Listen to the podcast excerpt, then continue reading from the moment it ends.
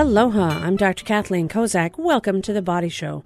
Each week we talk about health and fitness, but none of what we discuss replaces a visit to your own primary care provider. Have you decided you wanted to do a new exercise routine this year? Maybe decided it's time to get out there, go walking or jogging, or really get back up on your feet, and then realize when you do that your feet hurt? How do you know if you're wearing the right shoes? And, and if you're not, what can you do about it?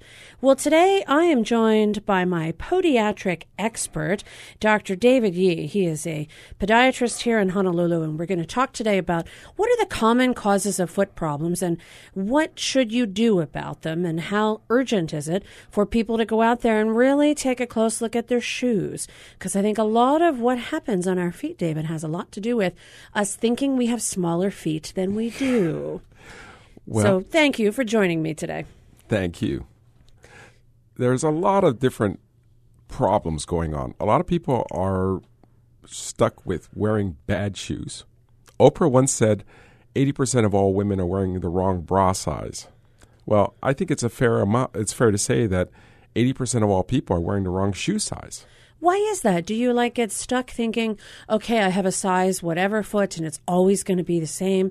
Or is it because shoes are, you know, sometimes they'll say different clothes will have a different size based on the designer or the manufacturer. Does the same thing happen with shoes? It's a little bit of both. What happens is there are no industrial standards as far as what constitutes size and and width. So as a result, every company makes shoes according to whatever their internal guidelines are.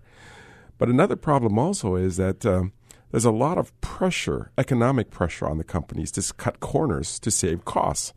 And they do things, and a lot of times companies will save money by not making widths or even removing half sizes and doing various other things, which is which helps the bottom line, but also gives you less gives you fewer options as far as finding a useful shoe that fits. So, like years ago, way back, maybe the Middle Ages, I'm not quite sure when, people used to have shoes that were made specifically for them.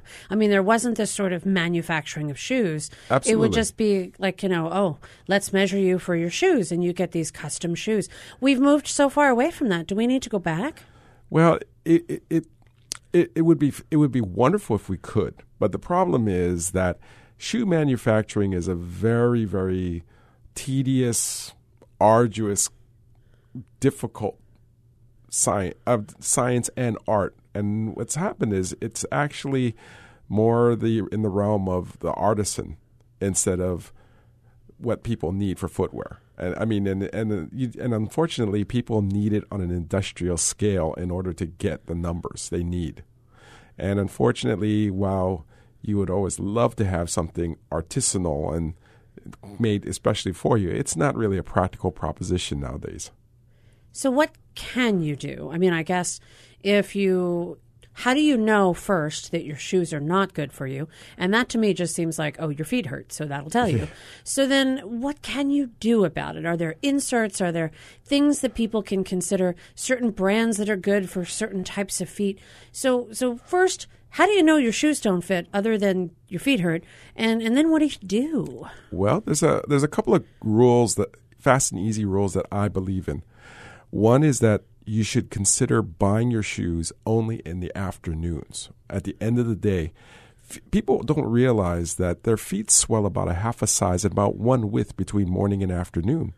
And uh, you may, when you add on top of that eight hours on your feet, nice salty lunch, various other things going on, and all of a sudden your feet are a lot bigger than what you started with when you first climbed out of bed in the morning. So don't go buy skinny small shoes in the morning No. thinking that's great because that's not going to fit you in the afternoon. Exactly. And then I also make sure ask patients that they should patients to think about buying shoes that are a little bit longer than their foot. Um, it's called the rule of thumb, where you basically you want a thumbs width of space or a half an inch beyond the end of your toes, um, and you also want to make sure the shoe is wide enough. The way to do that is when you put on the shoe, you should be able to wiggle your toes. I also tell patients they should never get talked into buying things, buying shoes that are, and being told to break them in. So a lot of times salesmen are, you know, they're they're they're in it for the sale, and and the commission. So they will tell you whatever they have to to make the sale. And what will oftentimes happen is they'll the patients will be talked into buying a shoe that doesn't fit, but it'll get better once they quote break them in unquote. I'm a, of, the, of the opposite opinion. It's like if a shoe is even bothering you even just a little bit, it's going to get worse. So there really is no quote breaking it in. No, I, I I'm a firm believer that a shoe should be comfortable the moment you put it on, until the moment you throw it away. So if you're, you know, and it's funny because as you said that, I found myself wiggling my toes. so as as let's say you find a, a shoe that really works well for you. Yes. So you should find one that's comfortable. Don't just pick one size. Try on a bunch of different sizes. How do you know the actual size of your foot? And does that change as you get older? Well, that's all. It, it is a bit of a trial and error. Now, in the old days, we used to have what's called a Brannock device. You know, those. Uh, I remember that. Yeah, you know, a lot of Weird our, our metal thing. Yeah, with yeah, the little yeah. with the little slide things on it. Mm-hmm. Now the thing is, it's the most accurate means we had for measuring shoe size, but a lot of times companies have stopped using them because they consider them obsolete. But the problem is nobody's ever come up with a good alternative. So as a result, you know, the the guidelines I've suggested are the only option other and and because the Brannock is not in favor anymore, a lot of times if you buy according to what you measure on a Brannock, it's not the not right size standard anyway anymore, because the shoes are different. So it's a good starting point, but don't be surprised if you go a little bit bigger or even a little wider.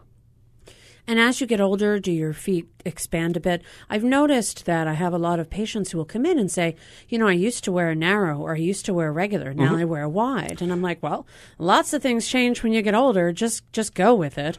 Is that one of those things? That's exactly what happens. A lot of times people's feet people's feet expand roughly half an half a size. Uh, no, excuse me, about half an inch le- in length and about one width every couple of years.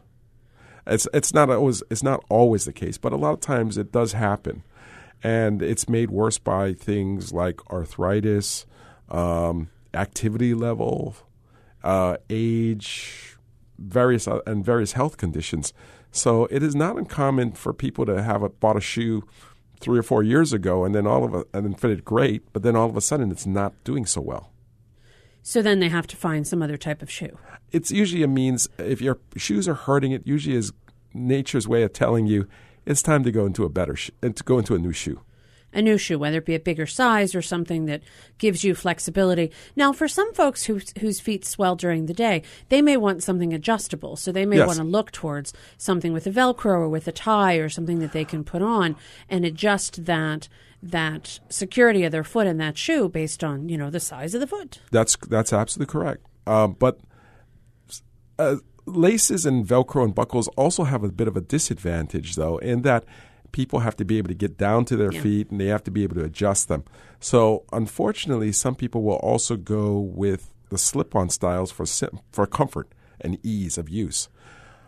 One thing that will help, though, if you do decide to go that route, is you may want to consider going into a, a slip on which has v- side vents on it, which will allow for the shoe to so, to sort of do an accordion kind of job and give you a little bit of adjustment as your feet swell. So you have that flexibility, literally. Yes. The flexibility as the day goes on. Yes. You know, I'd always say if you have trouble bending over, don't get a shoe that you can't bend over and adjust because then, God forbid, you fall and break a hip. I mean, then it doesn't matter what shoes you're wearing because you're not walking until your hip is fixed. So you do need to be careful. There are certain brands that tend to be better than others depending on your foot condition. So so certain, you know, a lot of people will want to go to shoe stores and I am just a guilty guilty person. Of years ago when I remember when I was when I was young, I would go to Payless because I could buy two pairs and you know, buy one and get one uh, half off or something and those were the worst shoes. I mean, the, the ones that I picked, not all their shoes are bad, but the ones that I picked tended to be the ones that made me think they were so cute and they were just so not good on your feet. So so there are certain kinds that are designed for comfort. Should people go looking for those types of shoes, the ones that are either orthopedically designed or have some sort of some sort of comfort focus and and how come those aren't so cute? Well, I've always lived by the opinion if the shoe if the if you The if shoe bo- fits, if wear the it, shoe right, fits, right. wear it. Um, if the box fits, you wear it. The problem is a lot of times is that people have a are, are people we are creatures of comfort. We live in our comfort zones. And a lot of times people are kind of used to wearing stuff that doesn't fit right simply because they're used to it and they don't know they don't know the difference. Um, a lot of times I'm just of the opposite opinion. Sometimes you have to go a little bit outside of that box and try something a little bit roomier. And it, it's going to feel strange because you're not used to it, but it, give yourself a, a chance to wear it a little while and see how it feels. And then you, pro- you probably would be pleasantly surprised. I'm always ready to be surprised, and, and I'm always ready for comfortable shoes. I'm Dr. Kathleen Kozak. You're listening to The Body Show. We're here in the studio with Dr. David Yee, podiatry expert. And when we come back, we're going to talk about the purpose and when should you consider orthotics. Should you get custom ones? What about the ones that are on the, the store shelves? And how do you know you need one? And what can it do to help you? We'll be right back after this quick break. Support for The Body Show comes from the HPR Local Talk Show Fund, whose contributors help Hawaii Public Radio sustain and grow its locally produced talk show programming. Mahalo to St. Andrew's Schools, which includes the Priory School for Girls, the Prep for Boys, and Queen Emma Preschool. Welcome back to The Body Show. I'm Dr. Kathleen Kozak here with Dr. David Yee, and we're talking about issues with feet. So we know that you get a pair of comfortable shoes, get them a little wider than you think because if you bought them in the morning, your shoe your foot's going to get bigger and your shoe's not going to fit. If you buy them in the afternoon and they fit, good idea. Now there are some ways you can sort of customize per se your shoes. And a lot of times you'll see some of these shoe inserts. You know, they'll have either orthotics you can get from an office like a podiatrist like yourself where you can get these different types of cushions you can put in your shoes that, you know, Dr. Scholl's variety. I'm always intrigued when I go to that section at the pharmacy and I go, oh, look, soft cushion gel insoles. I want those. They always promise you like happy feet at the end of the day. I'm like, I want all of these. Do any of those things make any sense? Actually, they do. People, I, I'm a firm believer that if it hurts, don't do it. On the other hand, if it feels better, it's okay a lot of times the over the counter things are made for a general amount of the population. It's like a one size fits all, which may fits not most. fit you. Fits most. May not fit you. Right. Okay. And a lot of times people will do okay with them. But my response is oftentimes if those don't help or you're still hurting, you probably need some professional help and maybe something that is a little bit more individualized for you. So, how would you create an individualized type of shoe insert? Well, it does, and again, it, you don't have to go into something that's custom made either. Um, simple things like sometimes some of the insoles can be modified with with uh, excuse me with wedges or pads. Um, they can also be you can also have pads cut and put into the shoes as well. Um, there are a number of prefabricated arch supports which are available.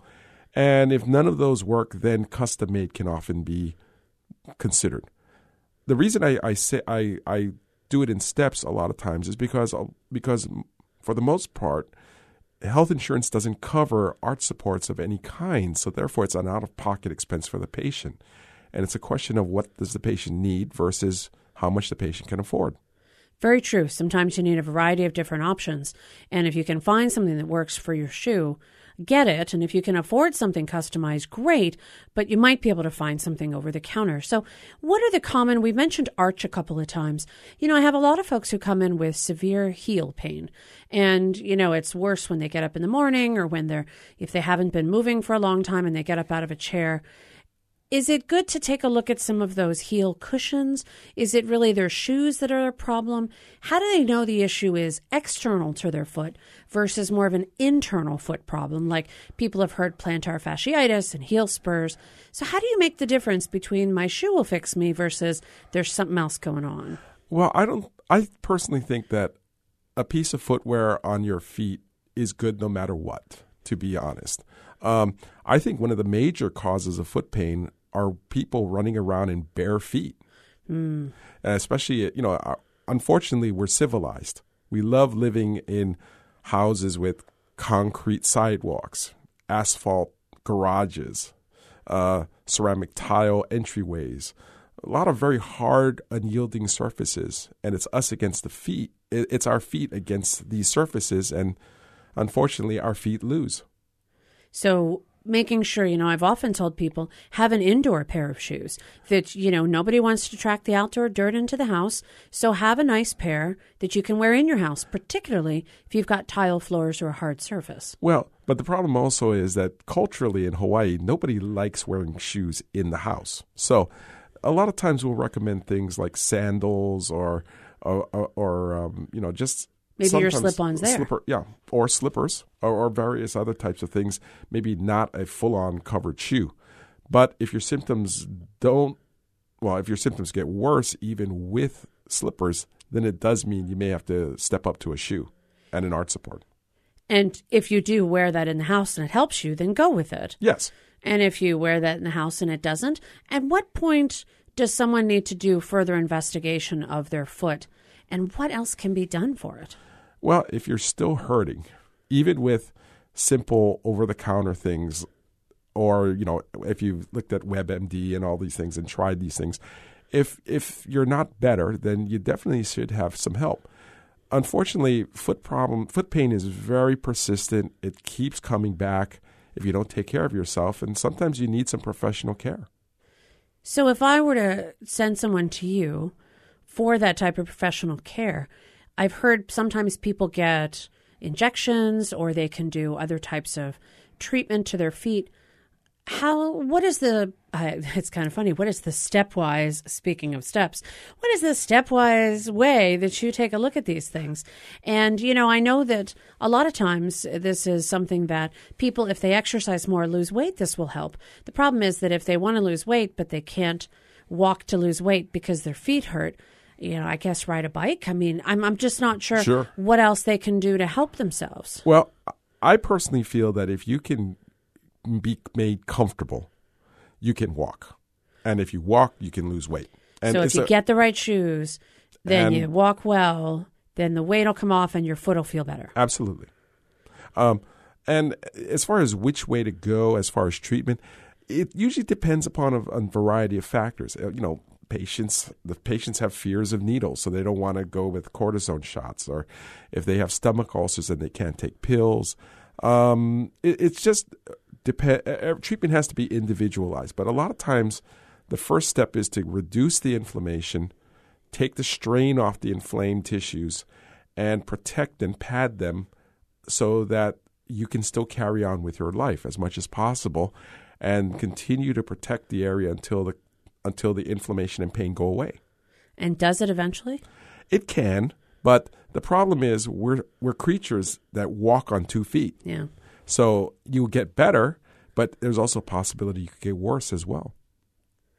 Well, and that that's always the scary part is that despite all your best efforts, you think it's going to help and then it it may not. Are there certain exercises that people can do to strengthen their feet?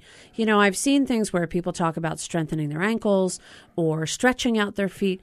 You know, we know how you can do sit-ups to strengthen your abs. What can you do to strengthen your feet? Actually, I'm I'm the opposite. I don't feel strengthening your feet is as important as stretching out your leg muscles and hmm. arches. Um, a lot of times, we because we use our legs all the time, our muscles get bigger and stronger and tighter, and it limits the flexibility of our feet and legs and back. And as a result, if you stretch out your legs, like hamstring stretches, wall push-offs, toe touches, you tend to increase the flexibility and therefore reduce your reduce the excessive stress on your feet and therefore reduce your pain. All right, I'm Dr. Kathleen Kozak. I'm Going to go do a wall stretch in the next few seconds. I'm here with Dr. David Yee, the podiatrist, and he is helping all of us who's ever had foot pain and who realized maybe you need to get some different shoes. When we come back after doing a quick stretch, we'll talk some more. Stay with us. Support for The Body Show comes from the HPR Local Talk Show Fund, which helps Hawaii Public Radio sustain and grow its locally produced talk shows. Mahalo to contributors PCAT, Pacific Center for Advanced Technology Training, and Kaiser Permanente. I'm Dr. Kathleen Kozak. Welcome back to the Body Show. I'm here with Dr. David Yee. He's a podiatry expert, and we've been talking about foot pain and what to do if you have foot pain and how can you keep your foot comfortable. Because, you know, there's a couple of things you can't replace. We have not yet found ways to replace our feet, and yet all of your body weight is balanced on those feet. And those are the legs and the feet that have to take you throughout your life to any place that you want to go. So, you know, there are things you don't want to go cheap on, like I used to do with shoes. You want to spend money on things like a good mattress for your back and good shoes for your feet. And as time goes on, your size of your foot may change. You might need wider shoes. You might need to get some inserts or orthotics to make them comfortable. But there are ways that you can help pad your footwear so that you can mimic what we used to have as we were all I guess, ancestrally, you know, becoming humans, and have that little bit of shock absorption. Uh, Dr. E, is that really what it's about? Because, you know, I noticed that for a lot of folks who come in with foot pain, they'll say, I go barefoot, but only in my house. I have very hard surfaces to the floors. And if they get rugs, some cushiony rugs, and make their feet feel better, they're more likely to have less discomfort long term. Is that is it something as simple as getting shoes that are going to give you more cushion for your feet and that makes them feel better and be happier? That's part of it. But I think a lot of it has to do with the fact that because we're so tight on our legs and feet, we need to actually relax those those stretch, those stretch, tight stretch. stretch. But also the fact is the problem is that unfortunately literature says suggests that it can take six to eight weeks of stretching before it produces any effect on a lot of patients. So, a lot, of, unfortunately, a lot of patients will give up before they reach that that effect, that that goal. So, as a result, what do you do for those six to eight weeks? And my answer to that is usually for patients to wear a, a small heel lift or a small raised heel to help relax their tight heel cords and hamstrings and and plantar fascias just to make them more comfortable, at least as in short term, until the stretching can kick in. And don't give up on the stretches. Oh, no, no, no. Stretching is a lifetime thing. Um, the problem is that a lot of times we definitely don't do enough of it. And we lose flexibility as we get older. Yes. That's one of those things. We talk about people who used to be able to bend down and touch their toes or even get up off the floor. Absolutely. And now they have a lot of troubles with that because they're stiff or maybe their joints aren't as pliable as they used to be or their weight's a problem or whatever it may be. Mm-hmm. It's harder for them to do what they used to do. Absolutely. So practice those things. Stretch a little bit every day. And, you know, one of the things that I often tell folks is not just once a day. You might have to stretch two or three times. You, I, I, one of the easiest ways of doing it is to join a yoga class. Um, yoga is a, if you can, if you put the Eastern mysticism part of it aside, it's a great form of systematic full body stretching, and it's it's org- it's you because it's organized.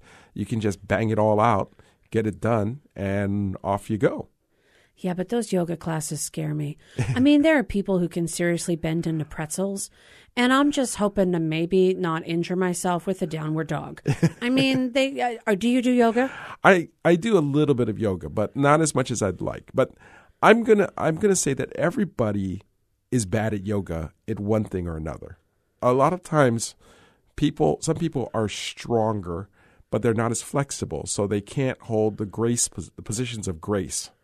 I don't um, think I've ever done yoga, balance. and someone said there's a position of grace with yeah. what I've done. And and others, other, and unfortunately, others who are very thin are very flexible and bendy, but they can't hold the strength positions like warrior and all the others. So the only person who's really perfect is usually the guy leading the class. I was going to say it's the instructor. Yeah.